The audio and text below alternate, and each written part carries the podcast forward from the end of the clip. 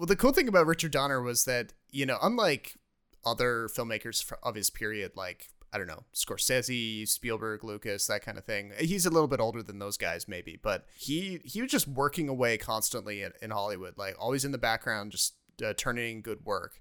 And of course, uh, the current gen of filmmakers are all sending out very heartwarming tributes now that he he's passed away because he, in many ways, he sort of kicked off the whole superhero genre that has dom- dominated the industry now. That's right. He was the executive producer for the X Men film in 2000. And I think a lot of people have taken a lot of inspiration from him um, because he did the original Superman, which is still like really watchable in, in my opinion. And the Richard Donner cut of Superman 2 is way better than the theatrical cut or the original cut or however you want to cut call it. Um, if you ever get a chance, I can't recall what exactly is different about it, but I do know for sure that it did feel like a much better movie. Well, and then uh, even after Superman, he went on to make The Goonies and the Lethal Weapon series. The Lethal Weapon, like, so he's. It's not like you can necessarily point at a particular movie and say, "Oh yeah, that's Richard Donner," and like be able to identify particular stylistic things. I think I've never, I've never really picked up on a on a on particular style with him. Maybe I haven't seen enough of his stuff, but the one thing I would say is that he, especially with like the superhero stuff, when it was easy to treat them as sort of like a kid's sort of vehicle for selling toys, right? He, I think, treated them with a lot of seriousness and respect, and and, and tried to at least make them accessible for adults. I can't remember, but I think in X Men there was only one or two lines that were kind of jokes, but it was a pretty straightforward, serious movie about you know two sides with really opposing views and and the stuff about like the Holocaust and genocide and all that stuff. Right. I guess you you contrast that against um the Joel Schumacher. The yes, Joel Schumacher or like e- even like before Donner's Superman movies, you know, the other screen uh, adaptations of Superman were definitely leaned on the campiness, like the 1960s Batman kind of vibe. Um, you know, the the George Reeves uh, Superman from the '50s was definitely like that, and it was it was definitely more of a kids show. Yeah. right? So then, like you know, you you move out of TV and you have this first big screen adaptation of Superman. They could have gone the kind of jokey route, but instead, like you like you were saying, he um, he insisted that it it kind of be a little bit more mature. Yeah, exactly. So rest in peace, Richard Donner. You will not be forgotten. It's too bad that he's not really held in the same regard because I feel like this generation of comic book fans, the only name they'll ever know is probably Kevin Feige. maybe yeah. I mean, he he's like master of the universe right now, right? Yeah, maybe that's why Kevin Feige issued such a uh, uh, heartwarming tribute to him on Twitter the other day. oh, okay. Did I missed that? There's so much going on. I miss things all the time now. There's too much news from all sorts of different outlets and sources, and you don't even know what's real or what's not. Get with the program. Too. There's there's so okay. Much... Sorry, I'm sorry. the grumpy old dude in me is coming out. okay. All right. Well, on that note, let's jump into the show.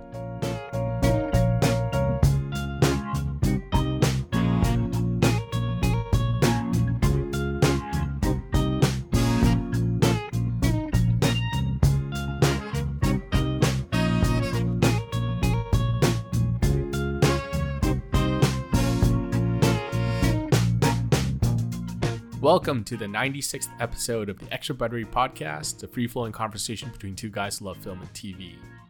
My name is Jason Chen, and I'm joined by my co host Robert Snow. Hello, hello. And today we're talking Loki, the Disney Plus show that's reaching the final third of its six episode story, Luca, Pixar's newest animated family adventure, and the Tomorrow War Amazon sci fi action thriller starring Chris Pratt. Now, I remember when I was talking going on and on about WandaVision. You're like, ah, I'm not interested, but I am interested in Loki.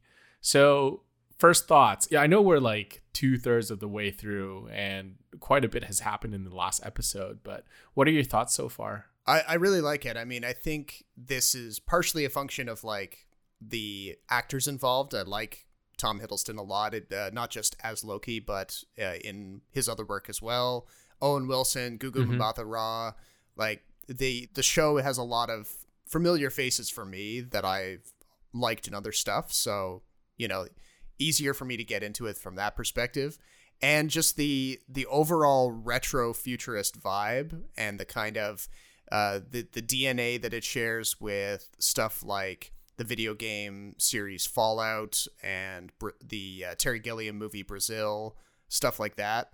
I, I love those kind of like quirky dystopian bureaucracy type settings. So it's it's got that on its on its side too. So I, I was kind of as soon as I watched the first episode, I, I knew I was going to be hooked on it. You're taking me somewhere to kill me. No, I'm taking you someplace to talk. Where I lie, don't like to talk. But you do like to lie, which you just did. Because we both know you love to talk. Talky, talky. How long have you been here? I don't know, it's hard to say. You know, time passes differently here in the TVA. What does that mean? You'll catch up. I remember the first Thor was directed by Kenneth Branagh, right? Mm, yeah. Who has like a really strong um, sort of theater background. Yes.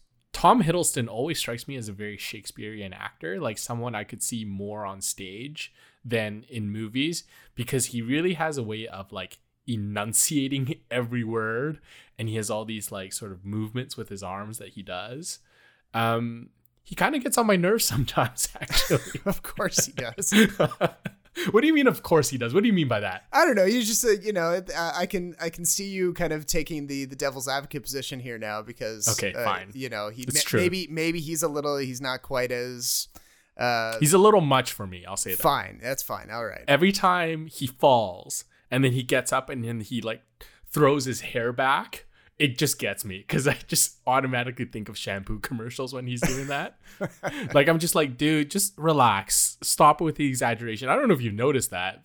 Have you? Like I didn't notice it, that specific gesture, but uh, I mean, I, I know what you're talking about, and I, I think that partially that is just stuff that he's worked into the Loki character specifically. Like he doesn't do that in every role outside of Marvel. no no it's just i think just this loki um but yeah next time you watch loki just count how many times he throws his head and throws his hair yeah, I think it's really, really funny.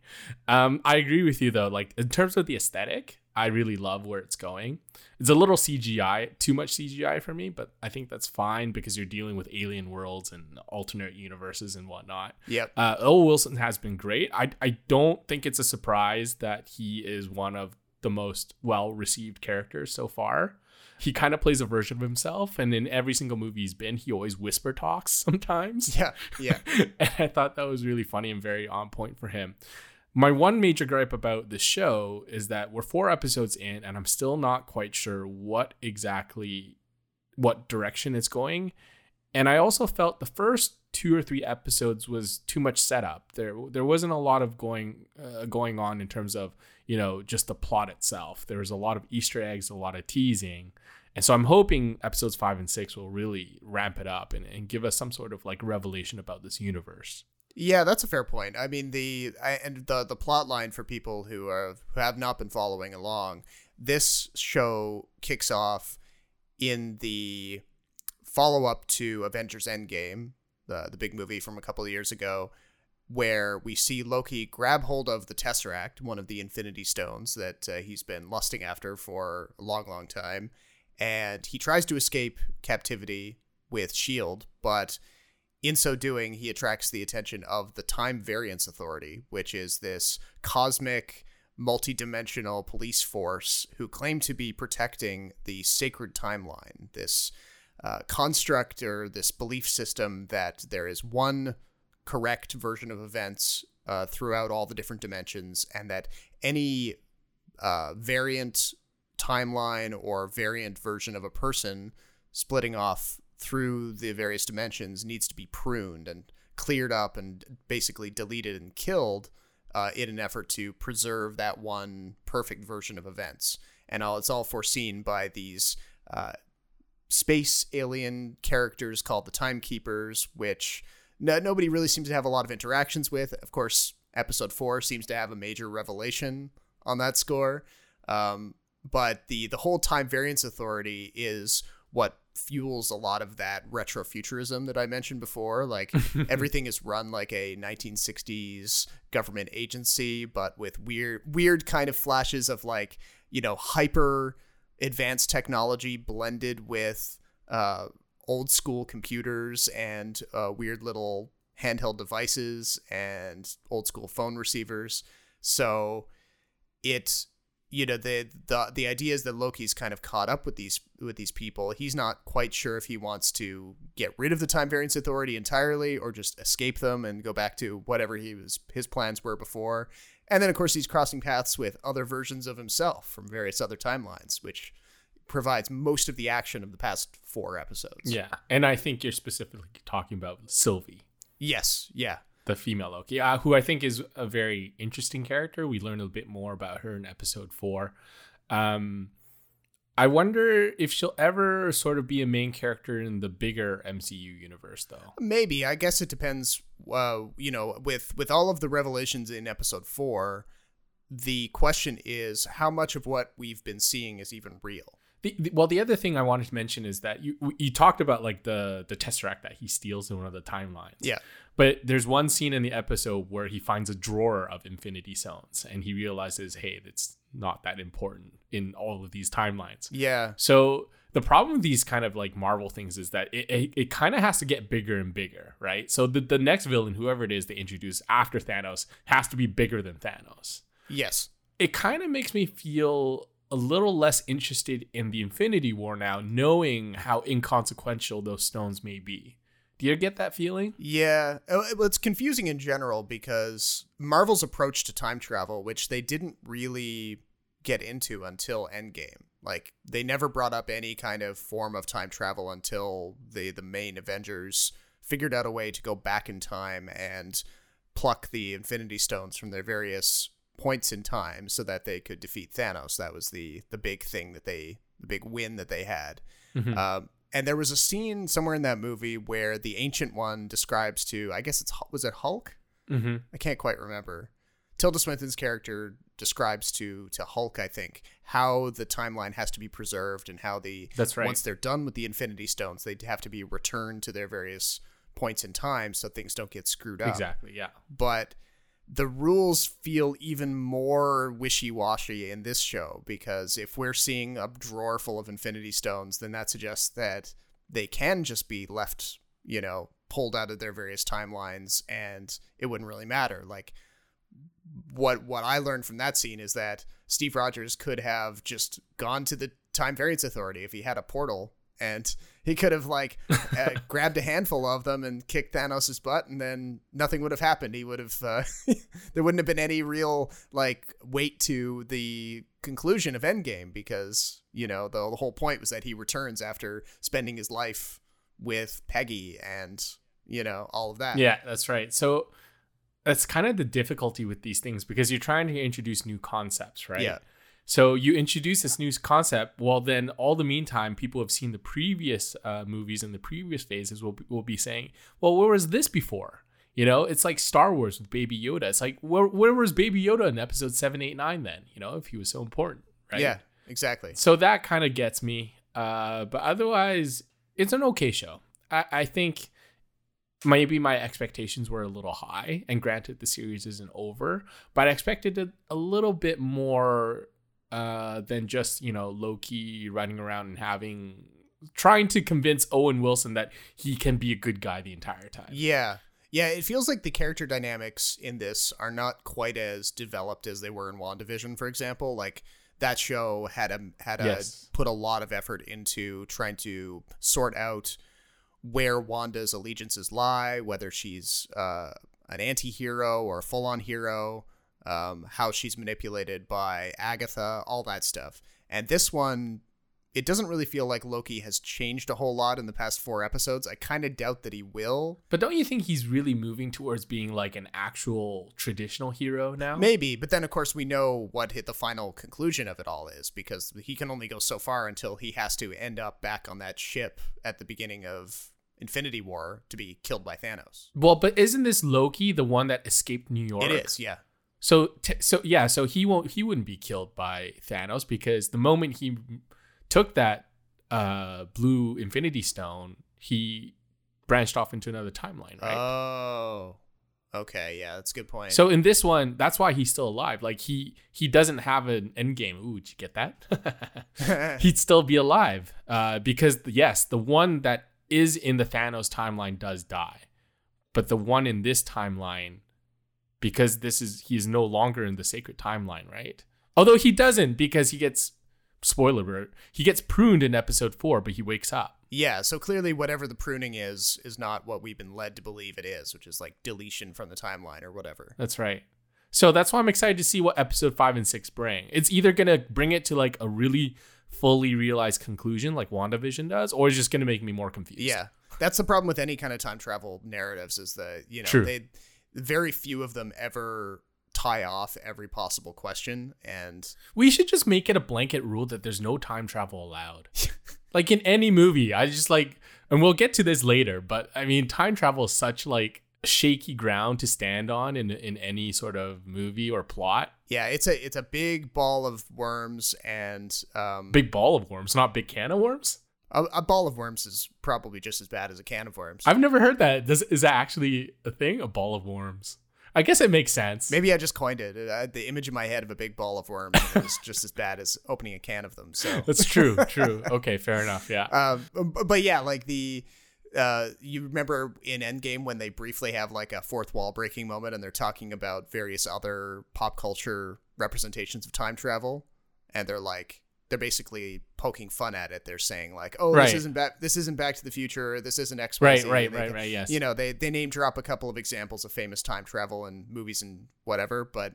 it- I remember at that that point being kind of frustrated because I was like, well, you can't just crack a joke about time travel in your movie and expect there to be no rules about how Agreed. it works. Like, you know, because then they just go ahead with whatever it was, they, their time heist or whatever you call it, and we didn't really fully understand what the rules were. But yeah, it's par for the course with this kind of stuff. Yeah, fair enough. Um, just out of curiosity, so um, the Infinity War story in the comic books is that how they defeated Thanos too? They went back in time. I don't know. I've not. I've never been much of a Marvel reader in terms of comics, so I, I'm no expert on that. But uh, I feel like Marvel Studios is kind of forging their own path here. They uh, And I'm sure the I'm sure the new Doctor Strange movie will also have time travel and alternate timelines and all that sort of fun stuff. Anyway. oh yeah, oh yeah, Yeah. but uh, do you want to move on to something way more straightforward? yeah. Arguably too straightforward. agreed, agreed. I like how you did that. Uh, Luca, directed by Enrico Casarosa, a longtime employee of Pixar in his directorial debut, animated family feature set in the 1950s 60s Italy. Uh, Luca is a sea monster who transforms into a boy when he's on land. Uh, when he's on land, he meets another boy, Alberto, who is also a sea monster, and together they explore the town of Porto Rosso. And throughout these adventures, they meet Giulia, a human girl, and Urkel, the local bully. And the dream for these two boys is to one, buy a Vespa so they can freely explore the rest of the world, and two, win the Porto Rosso Cup race, uh, which is sort of like a triathlon where it's swimming, cycling, and pasta eating. and they want to win this cup race because they want to show up Urkel, who uh, proudly boasts that he's won the race multiple times. And they also want to win because there's a prize money, and they want to use that prize money to buy a Vespa. We do not go anywhere near the surface. Got it? Everything good is above the surface. Walking, air, the sky, clouds, the sun. Whoa, don't look at it. Just kidding. Definitely look at it. So I mean, I was I was looking forward to this, like you would look forward to most Pixar movies. I mean, there's such a such a reputable brand name in this kind of filmmaking that, um, you know, the knowing that a new one is coming out, you can kind of add it to your calendar without a whole lot of worry. But I don't know. I felt uh, I don't know if it was the fact that this came out direct to Disney Plus, not even as like a premium rental or anything, or the fact that it's it feels very much like your standard kids movie plot wise. It really felt like The Good Dinosaur. Yeah, a little bit like that. Yeah, where it's it's just a Like the animation is great, the characters are cute, but the story is far too straightforward because I think we've been accustomed to Pixar doing really meta or existential stuff like Soul with the little souls. yes. And then Inside Out, which I think is peak Pixar with uh, with all those little I guess humanoid feelings. Yeah, yeah. Anthropomorphized feelings. Yeah, exactly, exactly. And this one just feels like a straightforward coming of age story that could have been live action, could have been animated. I don't think visually it does anything, you know, really risky or uh, innovative. Mm, It's a cute story. I actually kind of got bored and I was kind of curious. Like, at one point, I really wondered out loud if I was watching a Pixar film rather than something from like DreamWorks or something like that, right? Yeah, because uh, well, Pixar is is known, like you said, for fairly dynamic stories, like multiple plots kind of interweaving together. There being like a real um, heartstring pulling moment somewhere near the end, um, something with a real kind of thematic weight to it. And this is mostly just like the the story of countless other kids movies where it's like be true to yourself. Um, don't be afraid to show people who you really are. That that Yeah. kind of basic message. And It's missing multiple layers. yeah, yeah, and, and like there are there are lots of fun little character moments. Like I love the um, Giulia's father character. He's going around with with only one arm, and uh, he's this Massimo, yeah. is this big towering dude with who's a fisherman, and obviously he's um, you would expect him to be very um, Italian. well, well, uh, very racist towards the sea monsters because he, you know, Right, he fair. lost his arm to uh, in, a fishing accident and that kind of thing.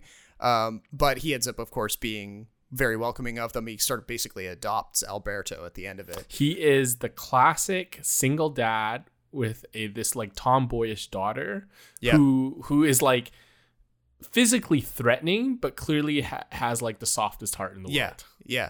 And then I loved his cat. His cat was hilarious because it obviously hated the sea monster characters and uh, was, you know, just little little sight gags from the cat. I loved uh, Luca's uncle who's a sea monster. Un- Uncle Ugo. Yeah. who is Yeah. a sea monster from the deep. And because he lives in the depths of the ocean, he can't really see well. So he's got like these two eyes that kind of look in separate directions all the time. So you don't know where it's focusing. yeah, and he's kind of transparent. Yeah, and he's got transparent. He's got those little angler things, this light light angler, and and I thought yeah. they, I think they really underused him. I, I think there could have been a lot more funny moments in the movie with with involving the adults, not just Luca being like this literal fish out of the water type thing, you know, where he can't walk or he doesn't know how to eat or whatever. Exactly, yeah, because you, you get the one scene where he's introduced. He the the idea is that Luca's parents are worried about him spending too much time close to the humans. They think the humans pose like a, a mortal threat to to Luca and their kind. So they say, "Well, you can't go up near the surface anymore. You're going to go live with Uncle Ugo down in the depths." And so that's actually the catalyst that gets him to run away with Alberto to the human town. Um, so you get that kind of kickoff point. and the only other time you see Ugo at, is in the very end. It's a post credit scene. Which I didn't realize until like I went online and I didn't realize there was a post credit scene. Yeah, And even I thought the post credit scene wasn't that funny. Yeah, it's just that one little joke, you know. Yeah, exactly. Um, you kind of touched on something too, is parents, parents with an S plural. Um, in all, in most of the past Pixar films, the main character has often come from like a single parent family home. Right. Um, but for this one and Inside Out, you see two parents now. And I wonder if that's a philosophical change from Pixar. I, I wonder if there was any thought given to it. Because if you look at Toy Story, Andy's got his mom, right? Yep. All the other ones that I can think of, Russell and Up. Well, does Russell Russell have two parents? It's unclear. You don't, you don't ever see them on screen. I, I know the old dude. What uh, what's his name? Carl. Carl, yeah, loses his wife really early on, right? So there's always some sort of like family tragedy where, Yeah. where someone really important dies or it goes missing or, or something like that. So, and I think that kind of element is missing emotionally.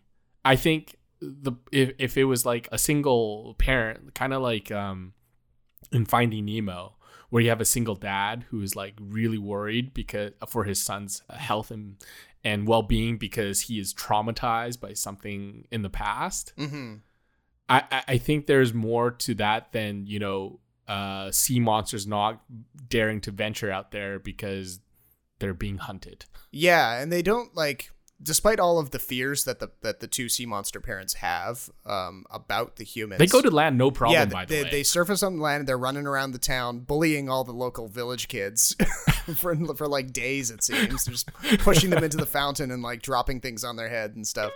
Um, but the uh, the the parents like you don't really get a sense of where the parents got their fear of the humans from. Mm-hmm. You don't you don't get that kind of like real gut punch moment where you see, oh, okay, the the sea monsters have a really good reason to be afraid of the humans because they really have come close to being killed by them before or something like that. Right. And even the grandma is like, ah, so what? He went to land. Who cares? Yeah, and, and later on we even see that there are other sea monsters in disguise living in the town. So Right, exactly. So it kind of takes that element of danger away. Yeah. Right? Where you're just like, okay, uh, Luca's parents were just being unreasonably protective, overbearing.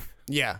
And then the other core relationship is just between Luca and Alberto because they're Right. they're kind of at odds over whether Alberto wants to kind of keep things the way they are and he would prefer to just sort of have a completely free wheeling sort of life. He wants to uh, get on the Vespa, explore the world, not have any connections to anyone. It, it, and it's revealed that you know he has a single parent in his background who kind of abandoned him. So that's the He, he I think he would have been a more interesting main character though, eh? Possibly, yeah. But then uh, that's that's uh, contrasted against Luca, who has both parents and has a certain amount of support from them, but ultimately his he's kind of on board with the Vespa idea, but he'd actually prefer to go to school with Giulia and expand his his horizons that way. Yeah, what a goody two shoes. like what kind of kid is like mom and dad i want to go to school and learn stuff i think more kids identify more with alberto Maybe, yeah, yeah. Certainly the the the, the types of kids who would gravitate towards Pixar, I think, you know, because Pixar's always been more about those kinds of characters, like you said. the, the oddball one right Yeah. like the one that's left out yeah i totally agree with you there's nothing nothing interesting about the goody two shoes who tries to be the antag or a protagonist every single time Uh, anyway to me anyway but uh, I, I was watching the relationship between alberto and luca and it really reminded me of call me by your name. Yeah, there was a lot of people making that connection. yeah and i went online and like i was kind of surprised that i wasn't the only one to really make this connection. Mm. And i don't know if like call me by your name has ruined all italian coming of age stories for me for all time now. But there was a bit of like uh, a gay undertone between Alberto and Luca because you know they bathe together, live together, were wholly dependent on each other. Even the director had to come out and say, you know what, these are prepubescent boys. It's clearly a platonic relationship. Yeah. But I couldn't just escape that thought, and I, I wonder if it's because Call Me by Your Name was so like impactful for me, Yeah. so memorable, or if I'm just you know weird. I, I think there was a certain amount of kind of maybe wishful thinking is the wrong way to put it, but that kind of sense sense of it would be good to see Disney make a story like that because up until now they've been very uh, scared of having same sex relationships of any kind in their in their movies, even if it's like well, you need that China money, right? exactly yeah. I mean they're they're the they're this- Look at Star Wars. yeah, they're this multinational company. Same thing with uh, with the end of uh, Rise of Skywalker. You know, they they they kept the uh, the gay kiss way in the background with two supporting characters. So it's clear that that's a motivation for them. They're not going to come right out and and confirm anything like that, um, even if it does bear a really close resemblance to it. But I, Yeah. I don't know. It's probably the setting the- and the aesthetic, you know, and, and two young boys running wild. that that plays a part for sure. And I mean, uh, I Did you get that feeling though? I mean, I saw why people would see that connection, but I didn't myself pick up on it because I Oh, okay. so I'm being weird, I think. No, no, no. I mean, well, like we said, there's lots of other people who felt saw the connection too. But the, uh, but I, I'm more on the on the side of the director who says that like he acknowledges that there's similarities there, but the intention of the script was to just have them be friends. Right, right. Platonic friendship. So, yeah, I can't say I love this. Um, it's got to be near the bottom in terms of Pixar films. Mind you, the the bar is pretty high. Yes, that's true. Yeah, and it's the the floor is really high as well. So I mean, it, it stands out against all the other animated films because it's it's so well done um, in terms of the animation and the character design. But story wise, I found it really lacking. So unfortunately, I can't really recommend it to everyone. No, it's it's the kind of thing where you know you won't go wrong by tossing it on for your kids on Disney Plus if you're looking for something for that to distract them on a rainy day. But it's not the kind of thing that you would rush out to see and pay, and pay like fifty bucks if it was playing in a movie theater. Yeah, this is the type of Pixar movie where parents leave it on for their kids rather than watching it with their kids. I think. So then changing gears entirely way back to the time travel stuff Maybe we should have done this in a different order. Yeah, I agree. Who cares? Who cares? Doesn't matter. It's our show. We make the rules. well, Um, so we did Loki and Luca, so that's the connection there. Ah, guess. yeah. Okay. Good point. But yeah, let's talk about the Tomorrow War. This big two hundred million dollar alleged acquisition from Paramount on Amazon Prime. 30 years in the future. We are fighting a war. Our enemy is not human, and we are losing. We need you to fight. I will be back. And I love you, Chickpea. Seven days from now, when you're sent into that war, you won't be fighting for your country. You'll be fighting for the world. and this is a as close to like a summer tent pole that Amazon's probably going to get this summer, I would say, unless they've got a few others on their calendar for the next month or two. Well, yeah, we'll have to see what else they have the money to spend on. So, But this is a this is a movie that was intended for theatrical release. Paramount sat on it for a while. They were worried about putting it out during a time when not every movie theater is open, and they didn't want to take a, a loss on it, so they sold it to, to Amazon. And you know, the in in a theatrical kind of context, it makes sense. It's it's big, it's high concept, it's got a lot of recognizable stars in it. But story wise, it it's very formulaic, derivative. formulaic. It's it's made of like off the shelf sci-fi disaster movie parts. And yeah, uh, do you want to do you want to do the plot summary? Sure, sure. Okay, so directed by Chris McKay, who did the Lego Batman movie and its sequels, or upcoming sequel, I should say. So it's a story about Dan Forrester, played by Chris Pratt, who is a former Green Beret and a current high school biology teacher who is watching the World Cup during Christmas, which, by the way, makes zero sense because the World Cup is played yeah, okay. So plot hole number one, the first like within the first 10 minutes, I was like, I was scratching my head, going like, why is the World Cup going on when during Christmas time? This makes no sense. Anyway, as he's watching the World Cup game, on the soccer pitch, a portal opens up and a commander, a military commander from 2051 arrives and warns the entire world of a coming war. Now, in this war, humankind is losing. So, in an effort to, I guess, increase uh, their military presence in the future, they've come back in time to draft civilians into this war for a seven day tour, even though the survival rate is less than 30%. And so, naturally, the whole world is thrown into a panic.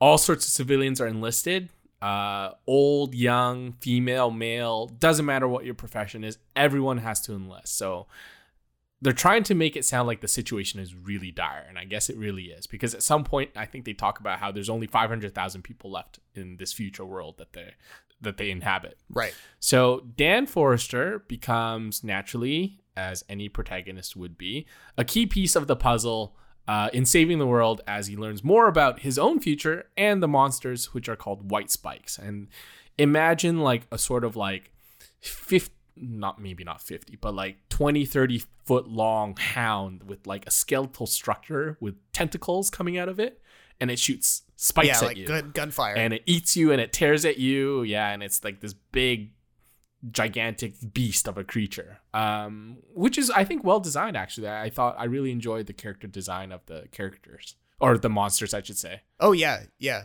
Like if there's anything that this movie contributes to like this genre, it's creature design because these things are vicious looking Mm-hmm. And you 100% buy how they could take over the world because when you see them moving Mm-hmm. in huge numbers and how they adapt to situations, they can they know to avoid gunfire, they can turn their backs to you know their armored backs to gunfire so that they don't get blasted.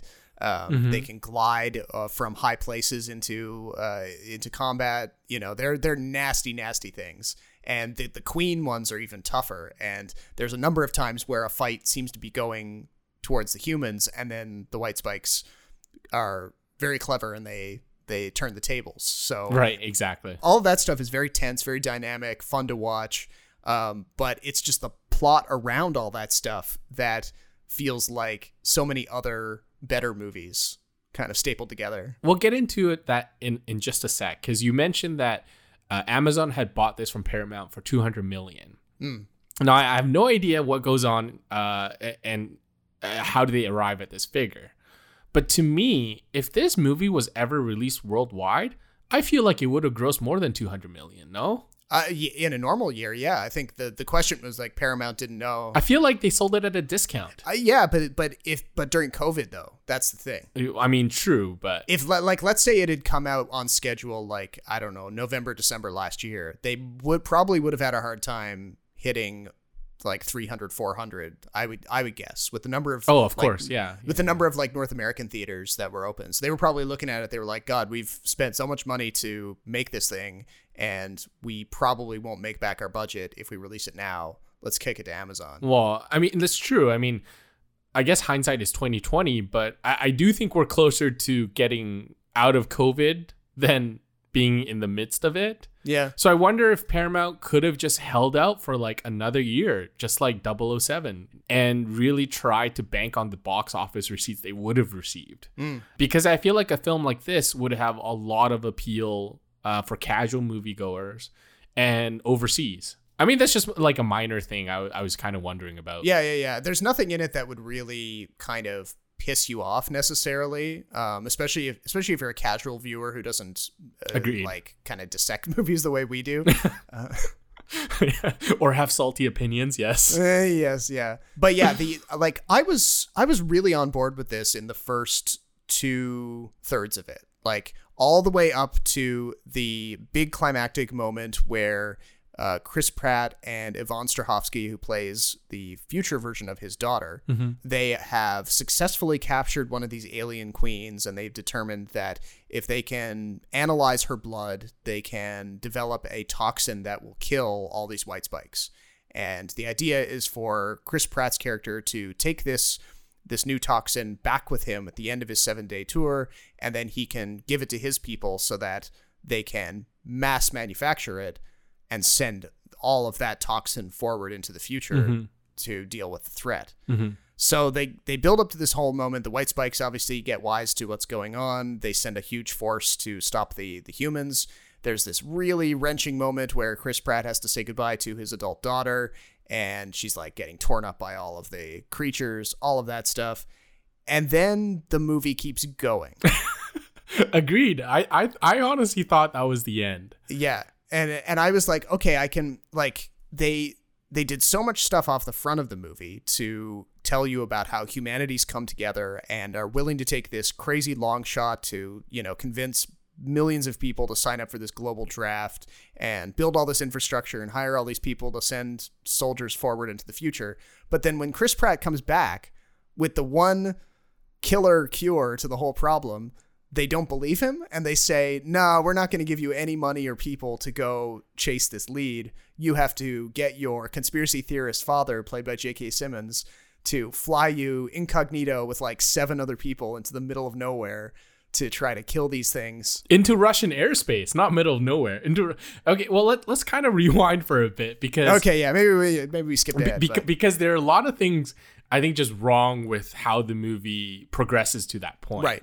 First of all, the opening scene where we see Chris Pratt, like the first shot you see is Chris Pratt traveling through that wormhole, that jump link technology to move him to the future. Right. One, I thought that was a bad idea. I, I think it should have started with the World Cup announcement. I Yeah. think that would have been a lot better because when he's going through the wormhole, it doesn't make me think, huh, I wonder what it is. It may, just makes me go, what the hell am I watching? yeah. And then it goes to present day, and I'm like, okay, well, how does this connect? I'm a little confused here. So that was the first thing. The second thing is Chris Pratt plays a former decorated Green Beret who has who's forced to become a biology teacher. I mean, eh, who is called into action, and, and obviously his background conveniently is very convenient. Yes. Conveniently very convenient. yeah, and he's you know stands out from this ragtag group of civilian uh, draftees that go into war. And the part you know when they first, I mean, we're going to spoilers now, so I don't care. But when they time jump, and then all of a sudden the technology is messed up, and he's falling like hundred feet through the air. Yeah. And him and the several other key characters are the ones that just happen to land into like a pool Yeah. on the rooftop of a building.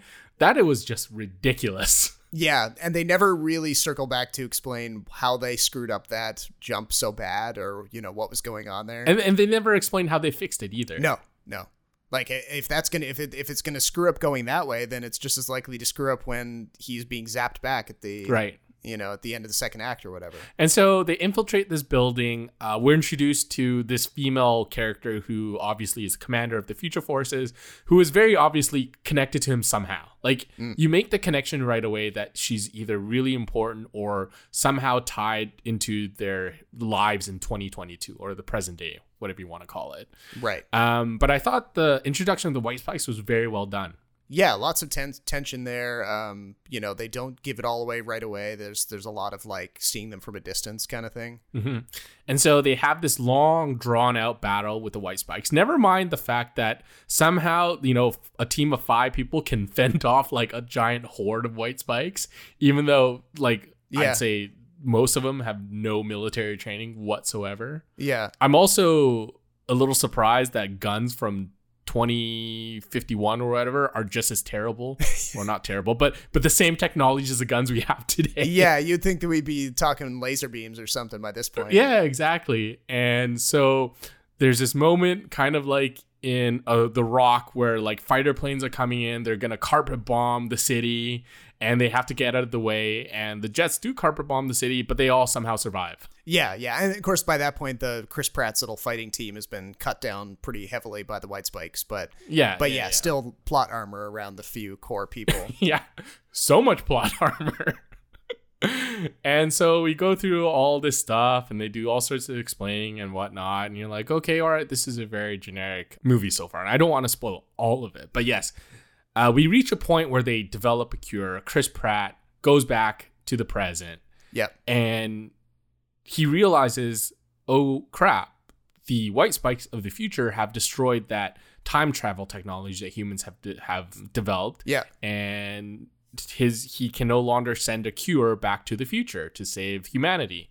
I thought that would have been a perfect ending to the movie. Yeah, yeah. Like if if you're gonna go for like um kind of subversion type stuff, like a slightly dark ending, that would work pretty well. Yeah, I, I think that would have been a great ending because you talk about all this time Chris Pratt's character has all this plot armor, things are going his way the entire time, and then the final twist is that hey, all you all, everything that you did is for nothing, and it's through no failure of your own. It's Yeah. just that something totally unplanned and unexpected ruined everything, and I think that to me is much more realistic than whatever happens next. Yeah, yeah, because they you know they have to set up this kind of um very implausible series of events where the government doesn't believe him, doesn't want to take a risk on his theory.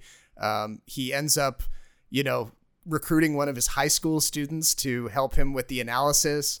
I was gonna say the biggest code breaker, the biggest key to his new plan was a high school kid. Yeah, who happened to be like a Who just happens to know about volcanoes. so they you know they do some quick like, like, oh back of the God. napkin type of math and they figure out you know where where this thing is supposed to be and they they launch their final their final mission to eradicate these things Yeah. but the whole time i was like i i just did not buy that it would get to that kind of skeleton crew kind of phase like there had you know there i i don't care about any of the hand wavy stuff they do about oh there's some rioting on the go and we're too busy quelling the riots i'm like Mhm. there's you have a global draft going on you don't have a like maybe 20 or 50 extra people to send with chris pratt into russia to help him out. Yeah, out or just like what else do you have to lose? Yeah. Like you're out of options at that point. You might as well go with the most crazy option that some random dude came up with. Yeah. Who just also happens, by the way, to be the wor- only person who managed to find a cure. yeah the only person who's like uh uh, like not the only person but uh, someone who's done like a successful tour and knows what it's like yes and the whole thing was just totally implausible so And I think, I mean, I understand on from like a scripting point of view, they wanted to set up this. They had introduced J.K. Simmons' character before. They had right the themes of the movie had all dealt with like parental abandonment and everything, and Right. they they wanted to kind of circle back to the J.K. Simmons character, the fact that he had abandoned Chris Pratt's family when uh when uh, Chris Pratt's character was a kid. So they wanted a final father son reunion moment that would kind of mirror the relationship between Chris Pratt's character and his daughter. So, you know, fine and dandy, we get that kind of catharsis, blah, blah, blah. But it could have been done in a way more fulfilling way, I think. the other time i thought the movie could have ended a lot better was when they find this alien spaceship and they realize it's a colony Yeah. It has a lot of alien vibes in that sense. Big time. Oh yeah, huge uh like Alien Covenant or even Prometheus ripoffs. Like Yeah, yeah. um they there's some Starship Troopers in there. I mean, Starship Troopers is a way better movie than this because at least it, I agree. At least it has the the kind of guts to have it be like a fascist satire type thing. Yeah, they- it's got it's laden with political commentary that this one doesn't, right? this movie is like the, the the furthest this movie goes in terms of like political commentary is like oh the white spikes were awoken by climate change Or like, oh, politicians are terrible and they take credit for everything. yeah just what like real lame cliches um what was the other movie that this reminded me of oh there's some edge of tomorrow in there the tom cruise There's Edge of Tomorrow, there's Independence Day, there's definitely a bit of Interstellar with the future father and daughter kind of relationship and how they manage to solve a problem together. yep You're right. It pulls a little bit of everything. And not that it doesn't come together well, it's just that for a film like this, where, you know, I think a lot of things were well done, including the acting and the the general idea, it is it kind of relies on too many uh, previous plot points that we've seen in all the other films. and i mean i will hand it to that that final showdown in russia with the queen alien that was really solid again like you know backs up the whole idea of how tough these things are and just when you think that they stabbed her with the toxin she bites off her own arm keeps fighting i mean she, she does not go down easy Yeah, that that part was awesome, by the way. I thought that was really smart. But the part where like was it Sam Robinson, uh, the co-star? oh yeah the guy from um, i think you should leave Yeah, Sam Robinson, J.K. Simmons, Chris Pratt. So much plot armor, it is ridiculous. yeah and i was surprised when he actually he wanted to go with them on the mission because when he wakes up after surviving his tour it looked like he'd been so wrecked and he was so like overcome with ptsd that there was no way he was gonna he was gonna get up again but I, I'm surprised they didn't bring along the high school kid who was an expert in volcanoes. he would have been a really useful guy to have around. even after he gave them the key to where everything was they still had to dig around in the ice for a while Can, can I also mention that Sam Robinson's character is apparently the CEO of a geothermal Yeah. research company? And he knows nothing about volcanoes? What the hell is this? There are a lot of things that you just have to let slide. yeah And it's that type of movie. And Chris Pratt, like, kudos to him. He's made like a career out of this, right? He's made a career of being like the likable protagonist in these really inoffensive, apolitical action films. Yeah, which I, I guess plays into his like I mean his personal politics too. He's been criticized in the press and stuff for for being a fundamentalist Christian, and you know obviously he. Oh, is he? I didn't know that. Yeah, It- but but he uh, he's not going to make any movies like that No, for his, he- like his his mainline career because he knows that that would be very divisive. So he he seems to be deliberately picking movies that are like almost inoffensive to a fault. he does not rock the boat. And I think that's why studios will always cast him. Because, I mean, credit to him, he's like a good actor, in my opinion. Like, if, if you want something, you know, like actiony and you need a protagonist, maybe down the road he goes to like a, a reconnaissance type deal where he like totally reinvents himself as a dramatic actor. But uh, so far, uh, Well, hey, I mean, you know, the uh, the the floor is opening up there because people think that McConaughey is going to run for governor of Texas. So, Mm. hey, if we if, if we're going to get another um, kind of rom com slash action fil- uh, actor make a turn towards award worthy work, why not? yeah, I mean, it's been done before. Reagan did it. Schwarzenegger did it. McConaughey might do it. Why not Chris Pratt, right? Freaking, it's America. Anything could happen, right? It's yeah, the perfect story. Like, I remember reading about how, like, before he booked Parks and Rec, he was basically living out of a van or something like that, right? yeah, yeah. Great for him. Great for him. I don't know if I'd recommend this movie, to be honest. I think there are parts of it that are interesting. If you want to kill two hours, this is great. There's not nothing in it that I hated, but just about everything in it felt a little boring to me, other than the fight scenes.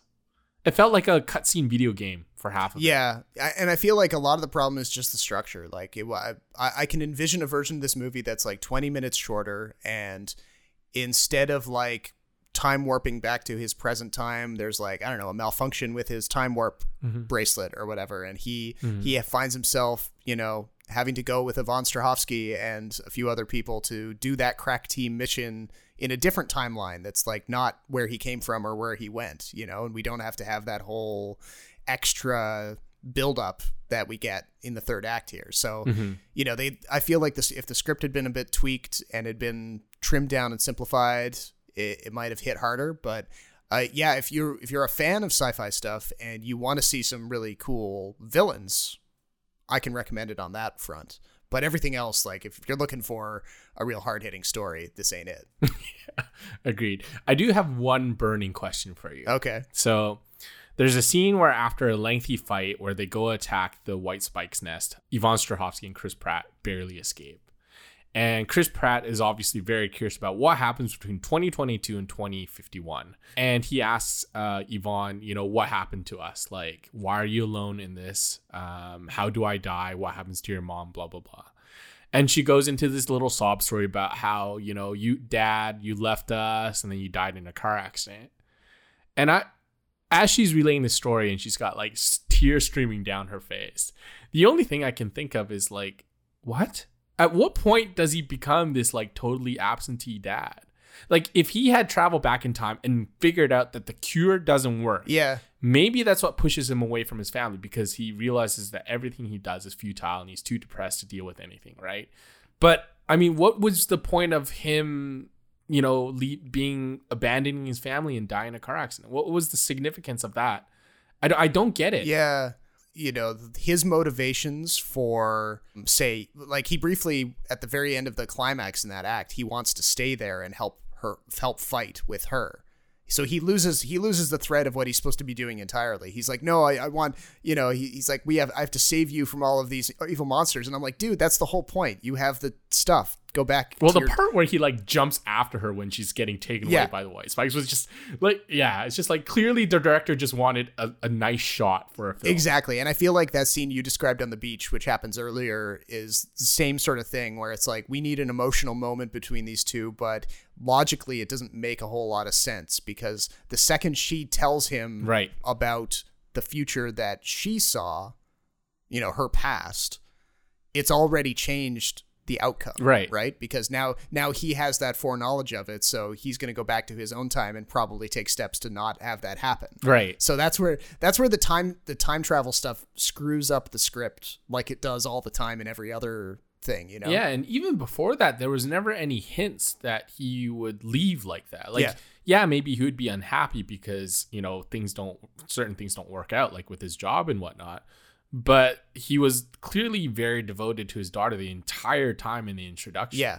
And that's why I was I was very pissed off when that extra bit gets stapled on at the end because when he comes back because I was you know they they seem to be pushing his character towards this idea of like oh the PTSD is kicking in now because he saw how she dies in the jaws of all these horrible creatures and he thinks that he's failed and I'm like no you have the solution in the green vial like you don't have to this is stupid like your your motivations in this moment do not make any sense i was very very upset The other thing is too, like if he has a cure, he doesn't need to go back to the future to send it there. Just make a bunch of it and store it until 2051. yeah that was another solution i thought of i was like why, why don't you know if the government doesn't believe you now maybe you know if you have it in a, in like i don't know an area 51 vault for the next 30 years when they when these things do pop out of the ground you'll have it. Yeah. So yeah i mean I, I i guess that's why at the end of the day this movie didn't feel that not not complete but just not very tight. Yeah. You you could have trimmed out a few things rearranged a few things. It would have it would have hit a lot harder. But if you're just looking for uncomplicated um big budget action on amazon prime and you've run out of other stuff meet in that description on on the service then yeah. No no harm no foul here. The white spikes would have looked great in theaters though on the big screen. Yeah, with with real good sound. I'm lucky to have a nice sound system uh, uh, uh, here for me to to uh, to use, but uh, yeah, it would have been way better with like absolute theater quality stuff. so the moral of this episode is don't introduce time travel unless you really know what you're doing. Yeah, or like side note, try to avoid time travel entirely because unless Agreed. it's you, you know, there's very few people who can pull it off. Agreed. Or at least make well, no, I won't go into how to make it right. Just don't do it, period. yeah. And and worse, once it's established, don't try and introduce new concepts or explain things away. It just it doesn't work like that. yeah, exactly. Or you risk pissing us off and you don't want that. Right? So uh, I think that's a good point to end our episode on. Yeah, so uh, as always, we uh, we ask you to head over to kinetoscope.ca where there's a review of The Tomorrow War and a review of Luca as well. So if you want a little bit more detail on both of those movies, you can check them out. And if you're liking this podcast, make sure to subscribe to it, first of all, on the platform of your choice, but also give us a little rating so that it rises up the ladder a little bit, helps other people find the show. But until the next episode, my name is Robert Snow in Toronto. And my name is Jason Chen in Vancouver. Thank you for listening, and we'll talk to you next time.